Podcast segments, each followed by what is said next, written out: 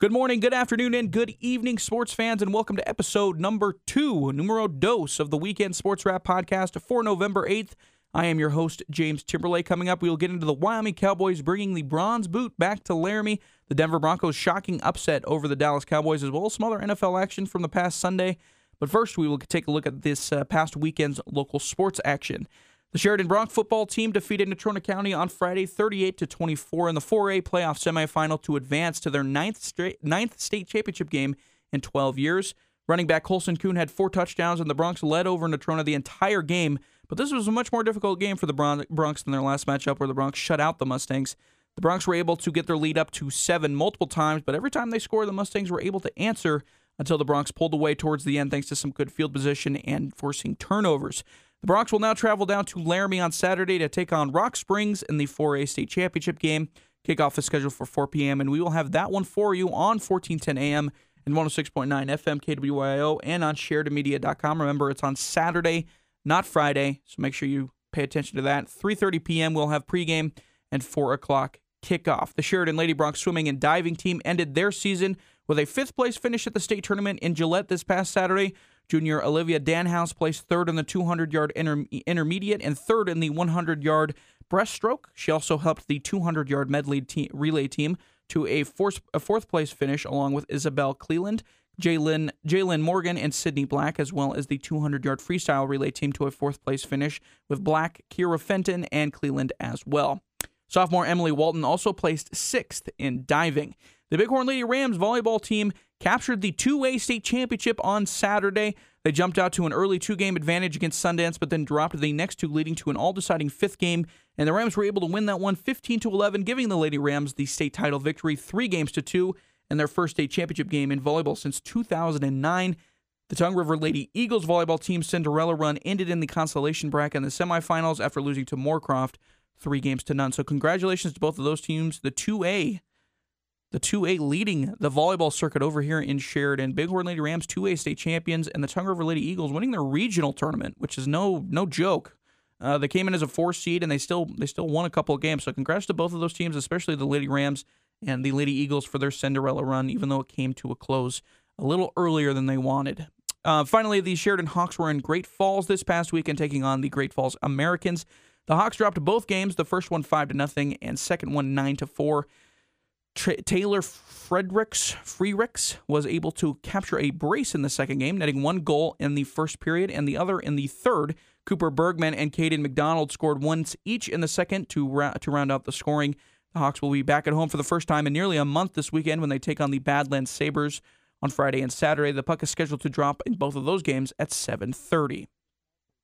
The Wyoming Cowboys won their first got their first win in almost 2 months beating arch rival Colorado State 31 to 17 this past weekend. This was their 113th meeting overall in the border war and the 54th time they've played for the Bronze Boot.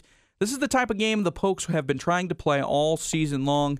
Get the lead, run the ball forever, and have the defense force turnovers. It was a track meet for the Pokes on the ground, running for 385 yards for a whopping 6.8 yards per carry.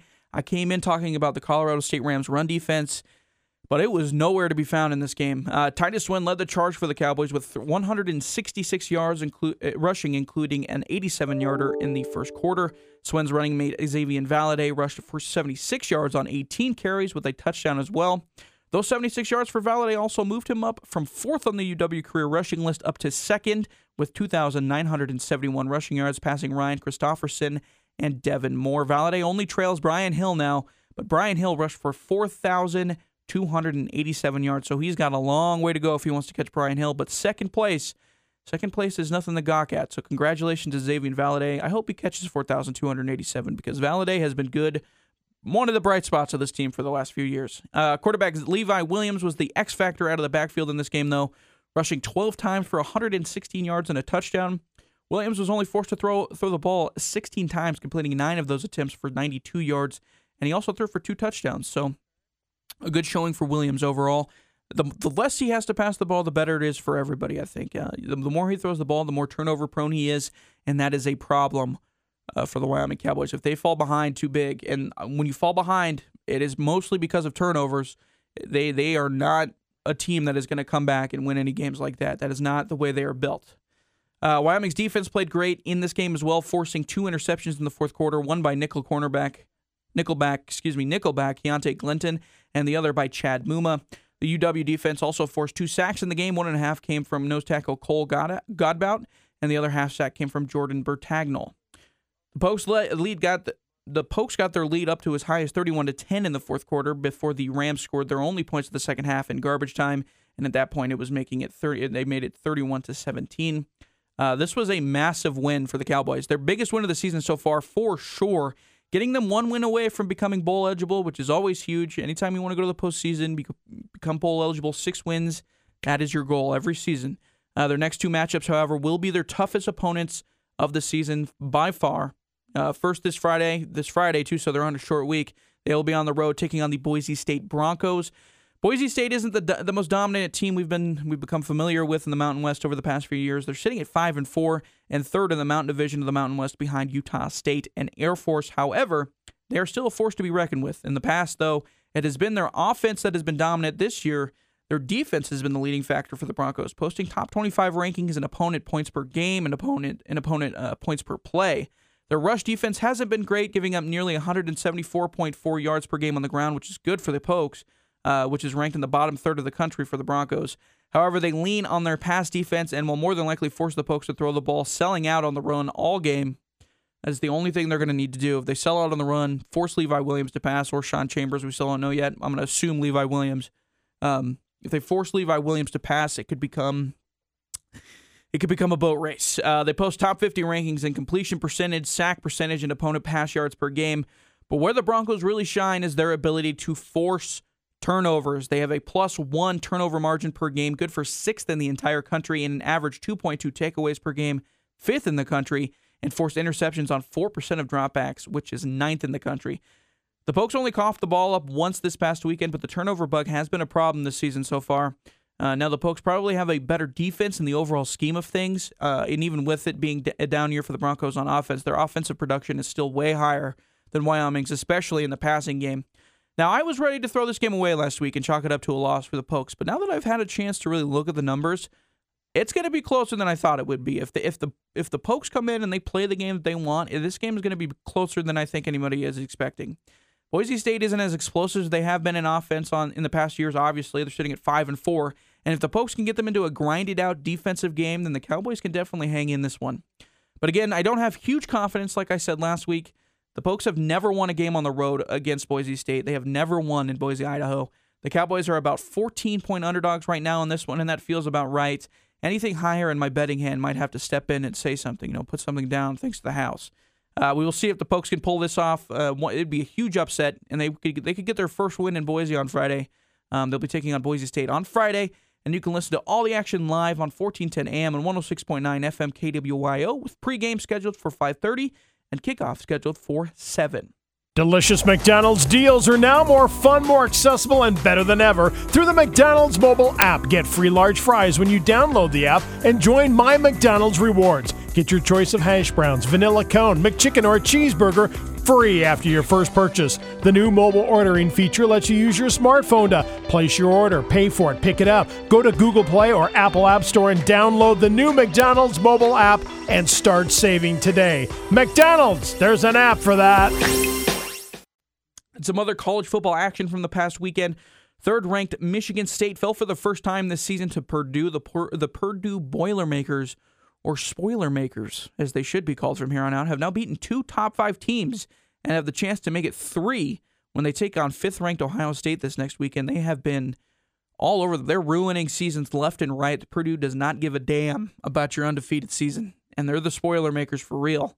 Uh, number nine ranked Wake Forest had an 18 point lead late in the third quarter over North Carolina, but they blew it, falling to the Tar Heels 58 to 56 for the second year in a row, knocking off the last undefeated team in the ACC and the ACC is completely bonkers right now. There is no standout in that conference other than maybe Wake Forest, but they just lost to North Carolina, so who knows? And it's still possible that Clemson, Clemson of all people, the, the, the team we wrote off eight weeks ago when the season basically first started, uh, they could still somehow win the Atlantic, being only two games back. Pitt over in the um, in the Coastal Division could fall in one of these next few games, leaving the door open in the Coastal for Miami, who is five and four, and Virginia, who is six and three. Um, a couple of other college football playoff hopefuls had to escape with wins. Fifth ranked Ohio State dodged a big loss in Lincoln against a pesky Nebraska team, beating the Cornhuskers 26 to 17. Sixth ranked Cincinnati needed to start blow need to start blowing people out in order to draw favor with the selection committee because they do not respect Cincinnati at all. But they nearly blew their game against Tulsa, holding on holding on for a 28 to 20 victory. Tulsa nearly sent the game into overtime, but just before Tulsa running back Steven Anderson crossed the goal line in the waning seconds of the fourth quarter, he fumbled the ball into the end zone, and Cincinnati recovered, saving the Bearcats' uh, CFP hopes. Alabama had to hold on against LSU with the Crimson Tide surviving 20 to 14. So I did something incredibly stupid last week. I told everyone, everyone on planet Earth, if you heard my my halftime sports or my halftime show that I do every Friday for the Broncs football games, I told everybody on planet Earth that the 28 and a half point spread in this game was absolutely absurd and that bets should have been placed on the Tigers plus 28 and a half. I told everybody and damn it, I was right, but I got into my own head. I told myself there must be something that the house knows that I don't. And guess what? I was right. 28 and a half was way too high, but the most but the mostly all-knowing house is living in my head rent-free, so I talked myself out of it. LSU should have won this game too. They had multiple chances at the end of this one to take the lead, and they had Bama stuck on offense for the most part. And Bama finally looks mortal after all this time. After all this time dominating the sport, they they might not make the CFP. I think they haven't. They may not have made the CFP two out of what the ten years it's been open, which is so absurd. Uh, moving on to the NFL. The Denver Broncos pulled off one of the more shocking wins of the day this past weekend, beating the Dallas Cowboys on the road 30 to 16. Teddy Bridgewater had another peak Bridgewater game, going 19 for 28 for 248 yards and a touchdown, and more importantly, he didn't turn the ball over. He was efficient. Didn't make any turnover turnover worthy plays, and he even made two big time throws and an adjusted completion percentage of almost 80%. So it was a was a pretty good game for Bridgewater. He's still doing the thing he does best, which is play it safe, don't turn the ball over, and for whatever reason, it worked against the the Cowboys. Uh, Melvin Gordon and Javonte Williams continued to split reps on Sunday, with Gordon getting 21 rushing attempts and Williams 17. Williams was much more efficient than Gordon, totaling 111 yards compared to 80 for Gordon, who had the lone touchdown out of the backfield as well. Williams just continues to make things happen with the ball in his hands, forcing seven missed tackles against the Cowboys and 64 yards after contact. Courtland Sutton led the the Broncos uh, in receiving snaps with 28, but only saw two targets, and he had one catch in uh, in a quiet afternoon. It was Tim Patrick though who did the damage for the Broncos, tallying 85 yards and a touchdown on four receptions. Meanwhile, Jerry Jeudy returned from a lengthy absence and immediately got his target share back, leading the team with eight targets against Dallas, and 55 of his 69 receiving yards came after the catch. None of the Broncos wideouts dropped a pass all game either. Uh, Denver's offensive offensive line allowed three sacks, but other than that, they did a pretty good job in pass protection, finishing with an 84.6 pass blocking grade from PFF. On 32 pass blocking snaps, the Broncos allowed seven total pressures and just one QB hit, excluding the sacks. Guard uh, Dalton Risner was probably the weakest of the group, allowing three total pressures and a sack, ending with a 51.5 pass blocking grade, while left tackle Calvin Anderson shined with an 89.4 pass blocking grade, allowing just one QB hurry and one pressure in 32 snap opportunities. On the opposite side, Denver's first game post Von Miller was impressive. The line forced three sacks and held Dallas's explosive offense scoreless until the fourth quarter. Edge rusher Jonathan Cooper filled Miller's role perfectly. Uh, I mean, well enough, sacking Prescott twice and tallied seven total pressures on 37 pass rush snaps. Not not bad for a guy that was a backup for one of the greatest of all time. So two sacks, you know, then that's something to write home about. The linebackers probably had the least impressive day on defense of a dominating performance. Baron Browning led the unit with five tackles on the afternoon, but he had a forgetful day overall, allowing four receptions for 57 yards in coverage. Um, the Broncos' secondary, though, absolutely shined against one of the best receiving cores in the NFL, with Kyle Fuller, Justin Simmons, and Patrick Surtain combining to allow just one reception, just one reception on 101 coverage snaps for that secondary. So a a very, very good win for the Broncos. Impressive as hell. I can't believe they gutted it out. I thought for sure they they were going to lay down in this one just because of the Von Miller news. It looked like they were selling off, but just when it looked like the Broncos were heading towards a towards a rebuild, they do something like this, not just beating but dominating one of the best teams in the NFL. Um, I have no idea what they should do now. They controlled the line of scrimmage on both sides of the ball all game, and the secondary shut down any semblance of a passing game for most of the contest. Uh, it was just a huge victory for the Denver Broncos. Now the Broncos will have to turn their attention to another NFC East foe in the Philadelphia Eagles. The Eagles come into this matchup at three and six, and the best thing about them right now is their rushing offense. They are a top 10 rushing offense with 136.6 yards per game, 4.9 yards per rush, and 1.6 touchdowns on the ground per game. They also get a ton of good push from the offensive line, averaging a league best 3.8 yards before contact every rushing attempt. This could be a dangerous game for the Broncos. They're coming off of a high. That's a great win against the Cowboys, but their linebackers have been pretty rough in basically every game since they lost uh, their two starting linebackers earlier in the year. And um, bad linebacker play can lead to big rushing games for um, for opposing offenses. Meanwhile, just about everything else has been rough for the Philadelphia Eagles, though. Their pass offense has not been good, averaging just 209 yards per game through the air and a 61% completion percentage. Uh, both their rush defense and pass defense have been pretty average. They allow a league worst 75% opponent completion percentage through the air, 7 yards per pass, 20th in the league. There's honestly not a lot that stands out with the Eagles other than their rushing attack. They don't blitz very often, they don't disguise coverages all that much, and a lot of their stats are very middle of the pack, especially on defense. Uh, one thing Broncos fans will want to watch for is the right side of the field when the Eagles are on offense. They love, love the right side of the field when passing. They've thrown more on the right side of the field than any other team in the NFL in both short passes and deep passes.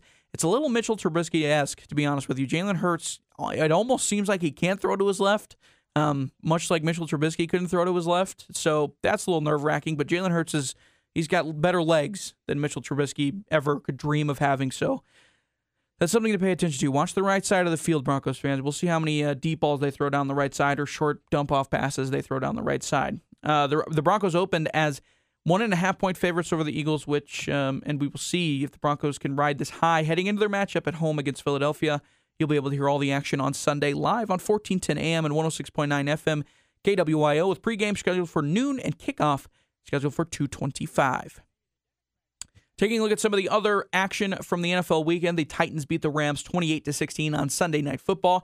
This was a straight up dominant performance by the Titans. They led the entire game after coming in as seven and a half point underdogs. A bet that I put down myself. Thank you very much. And honestly, they could be the best team in the AFC right now. They've won five in a row with wins against Buffalo, Kansas City, Indianapolis, and the Rams. And even without Derrick Henry, this offense can be good enough to win. And their defense Sunday night was stout and showed that they could win with that defense as well. The Arizona Cardinals went on the road and beat the San Francisco 49ers 31 to 17. Without Kyler Murray and DeAndre Hopkins, uh, Texas legend Colt McCoy came in and did just enough to beat the Niners. As for San Fran, they have some major problems, especially on the defensive side of the ball. That secondary is a mess, and uh, at this point, I have no idea why they aren't just sticking it out. Benching Jimmy Garoppolo, he's not the answer, and just sticking it out with Trey Lance. See what you have there. If it's nothing, bench him again, whatever. See if you can learn something under under Jimmy G. But at this point, you're just wasting it. You know, just put him in there, see what happens. Maybe he'll provide some sort of spark. I mean, there's no reason to leave him on the bench. Jimmy G's not really doing anything special, anyways.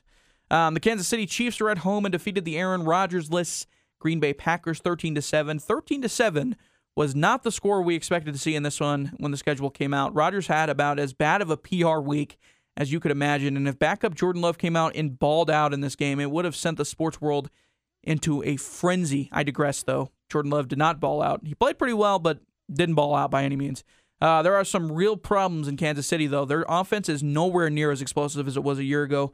Teams are trotting out two high safety looks against Patrick Mahomes all game, and is somehow working against one of the greatest offensive minds in the history of the game in Andy Reid, and their defense is historically bad.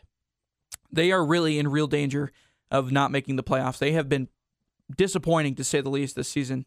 Uh, the Los Angeles Chargers went on the road and beat the aforementioned Philadelphia Eagles 27 to 24.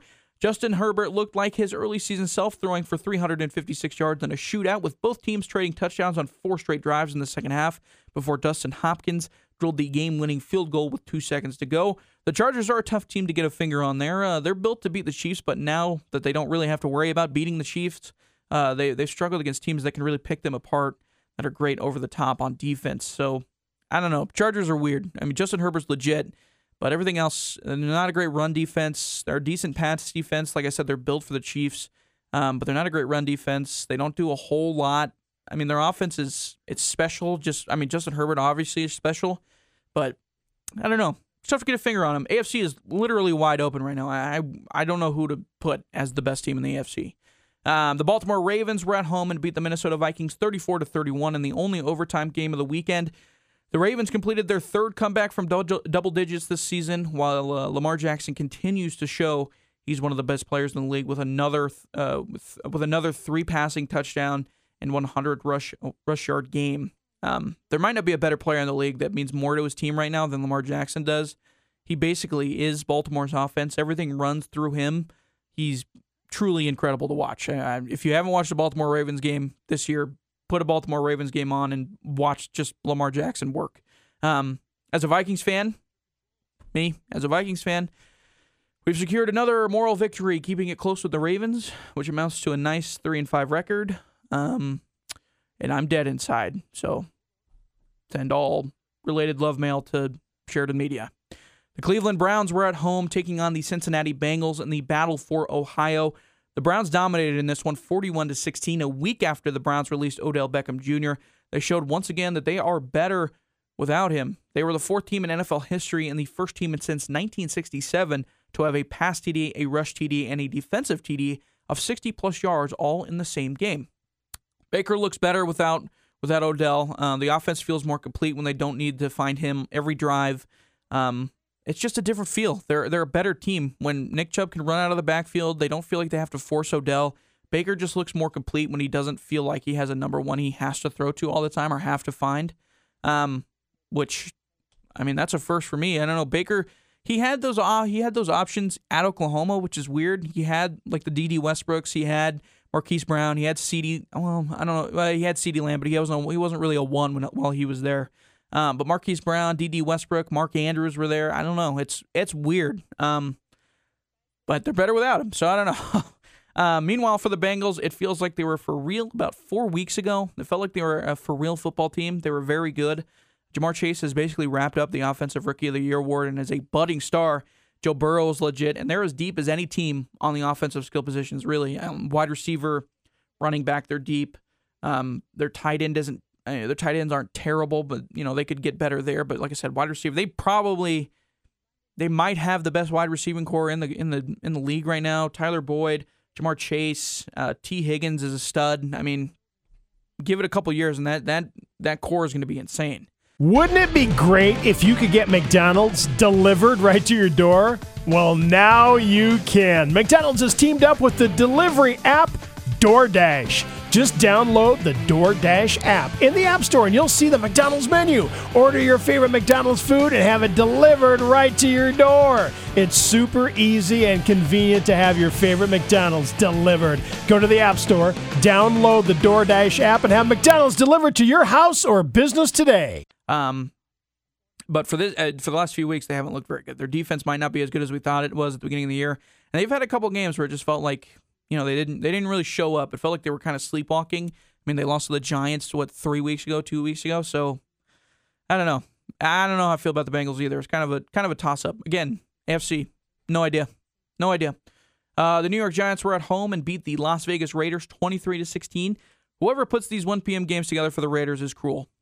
They're they're they're a 49ers fan. A one o'clock game a one o'clock kickoff for the Raiders on the road on the East Coast is messed up. They shouldn't be doing that. They are the bane of the Raiders' existence. They've lost so many of those games. Um, the Giants, for the Giants' safety, Xavier McKinney picked off Derek Carr twice in the win, and former Raider Devontae Booker had a revenge game. He got injured, but he did have a revenge game going, rushing for 99 yards on 21 carries against his former team, the New York Giants. The New England Patriots went on the road and got a victory over the Carolina Panthers 24 to 6. Bill Belichick probably shows up in Sam Darnold's nightmares. Uh, Bill Belichick he he game plans over Sam Darnold better than anybody I've ever seen. Belichick just knows how to make Darnold see ghosts. He's better than anybody at it, and he saw him in this game. Picks in this game, so he was seeing ghosts all over the place. Sam Darnold and the Panthers probably need to pack it up and start thinking about starting over because Darnold is not the answer at quarterback. He has been terrible for the last few games. Uh, as for the Patriots, they are quietly t- they are quietly tied in the win column in the AFC East with the Buffalo Bills after this weekend. So something to watch. The Bills might not be as mighty as they thought. Uh, speaking of those Bills, they hit the road and traveled down to Jacksonville to take on the Jaguars, and the Bills disappointed big time. They lost nine to six. Josh Allen did not look good in this one, throwing two picks, with one going to Jacksonville's linebacker Josh Allen, as well as fumbling the ball away to linebacker Josh Allen. There was two Josh Allens in this game, one playing linebacker for the Jacksonville Jaguars and one playing quarterback for the Buffalo Bills. It reminds me of Will Smith was pitching to Will Smith in the NLCS. Well, uh, last year, and he also pitched to him in the regular season this year. Will Smith, the catcher for the the uh, Los Angeles Dodgers, was hitting against Will Smith, the relief pitcher for the Atlanta Braves. It was one of the coolest moments of my life. I'll never forget it. I'm gonna, I'm gonna put it down in my journal and save it for my kids to read it. Um, anyways, back to the Bills. It was one of the bigger upsets in recent memory uh, in the regular season, with the Bills coming in as 15 and a half point road favorites, making this one the fourth largest road upset since uh, since 1966. The Bills are a question mark right now. I don't know if they're really the best team in the AFC. It's honestly AFC is it's a it's a cluster. I have no idea. Uh, they have a couple of very questionable losses. It feels like they're sleepwalking through most of their games. Same thing with the Bengals.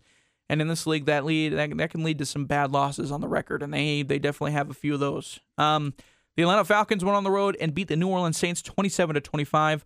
Walking Swiss Army knife Cordell Patterson continues to show he is one of the most underrated and multifaceted talents in the NFL. Not to mention that even though it looks like he's walking through quicksand, Matt Ryan can still sling it around, and he's Matty Ice for a reason. He came up clutch in this game. Uh, for the Saints, the Philip rumors are only going to escalate from here. They've come off the high from last week and probably realize now that Trevor Siemian isn't going to be able to match this defense's productiveness. And if they want to compete for a Super Bowl, Super Bowl, they're probably going to have to find somebody else um, after Jameis Winston's injury. The Houston Texans were on the road and fell to the Miami Dolphins 17 to 9. Snoozer, guys. This one's a snoozer. Definitely the worst game of the week. Miami has had Miami had more touchdowns in this game than they had scoring drives and they still won. I don't know if that's a slide on the Texans or the Dolphins, but it was bad. Uh, Miami has completely botched the Tua and Deshaun Watson situation. They run one of the most boring offenses in the league while having co-offensive coordinators. Don't know how that makes any sense. Um, while giving Tua absolutely zero confidence that they believe in him. The Dolphins are as much of a mess as the Texans, and they won. They they snu- they made the playoffs last year. They won ten games last season, and the Dolphins Dolphins are bad. Dolphins are bad. Texans are bad. Dolphins are bad. I wish this game never happened. I wish I didn't have to watch it. And I didn't watch it, but I watched the highlights. Good enough. And uh, finally, the Colts were at home and they beat the New York Jets 45 to 30. I only wanted to bring this one up for a couple of reasons. One, Nyheim Hines. If you're listening, you're probably not. But if you are, just know I love you. He's an absolute dream for betters. He had an over under of 28 and a half combined rushing and receiving yards, and uh, he blew by it handily. I put a bet down. 28 and a half seemed like nothing. And of course it wasn't anything for Nyheim Hines because he's the greatest. The guy gets the ball, and I feel like Jordan felt Belfort whenever I put money down on a player prop with him because I, I, I might as well just cash the money right now because I know it's going to hit. Doesn't even matter. I could put any put 47 and a half next week. House, I'm feeling confident. Put it down. I'll bet it anyways. Give me a unit. No problem. Secondly, Jonathan Taylor was an absolute animal in this game, rushing for 172 yards and 19 carries and two touchdowns. That is absurd. Uh, it was probably his best game as a pro. More than likely is a huge breakout for him. Uh, breakout game for him. He is legit. He's going to be one of the top running backs in the league if he continues uh, doing what he does, and that's basically running people over every game. Third thing from this game, and most importantly, the most important thing we got from this game, the, the most important thing, we got Scorigami.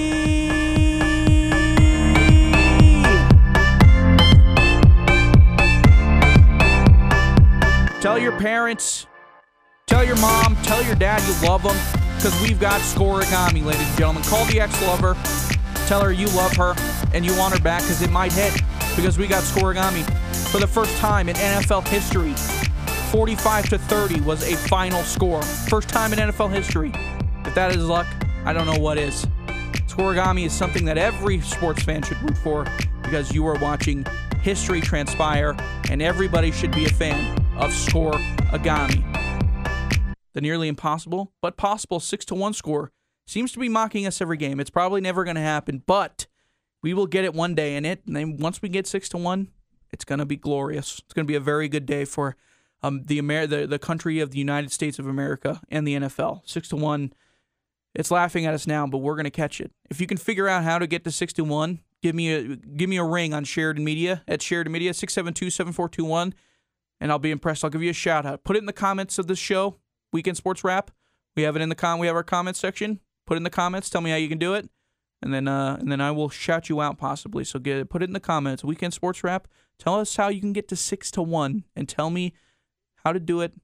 If we can do it, you think we'll ever be able to do it? Six to one seems impossible. But you know what? Anything's probably it's just a numbers game. You know, six to one, no big deal. We'll get there one day. I think that's where we're gonna wrap. I think we're gonna wrap it up from there. That's a good way to end the show. Yeah, that's going to wrap things up for me, ladies and gentlemen. Thank you so much for tuning into the second episode. I hope you've enjoyed it so far. It's going to be fun. It's going to be wacky. I'm going to bring a script, 15 pages long. I'm going to go off of it from time to time, and I'm just going to ramble. And we're going to go nuts, and we're going to talk about scorigami. We're going to talk about not scorigami. We're going to talk about anything agami. So I hope you're liking it. Tune in next week. Every Monday evening, I post it.